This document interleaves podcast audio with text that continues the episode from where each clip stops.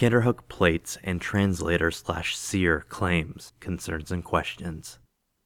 Number 1. Kinderhook Plates. Church historians continued to insist on the authenticity of the Kinderhook Plates until 1980, when an examination conducted by the Chicago Historical Society, possessor of one plate, proved it was a 19th century creation. LDS historian Richard Bushman, Rough Stone Rolling, page 490. See image in CESletter.com titled Kinderhook Plates, History of the Line of Ham or Hoax. Number 2. Book of Abraham. First bullet point.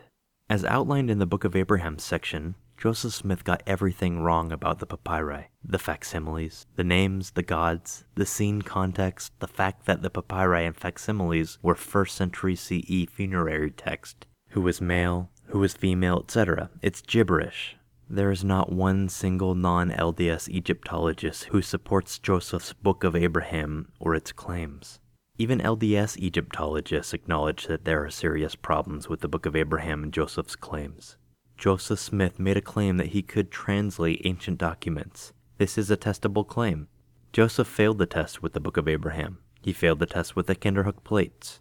With this modus operandi and track record, I'm now supposed to believe that Joseph has the credibility of translating the Keystone Book of Mormon with a rock in a hat?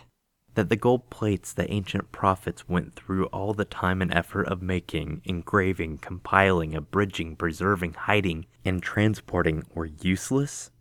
Moroni's 5,000-mile journey lugging the gold plates from Mesoamerica, if you believe the unofficial apologists, all the way to New York to bury the plates? Come back as a resurrect and instruct Joseph for 4 years, only for Joseph to translate instead using just a rock and a hat?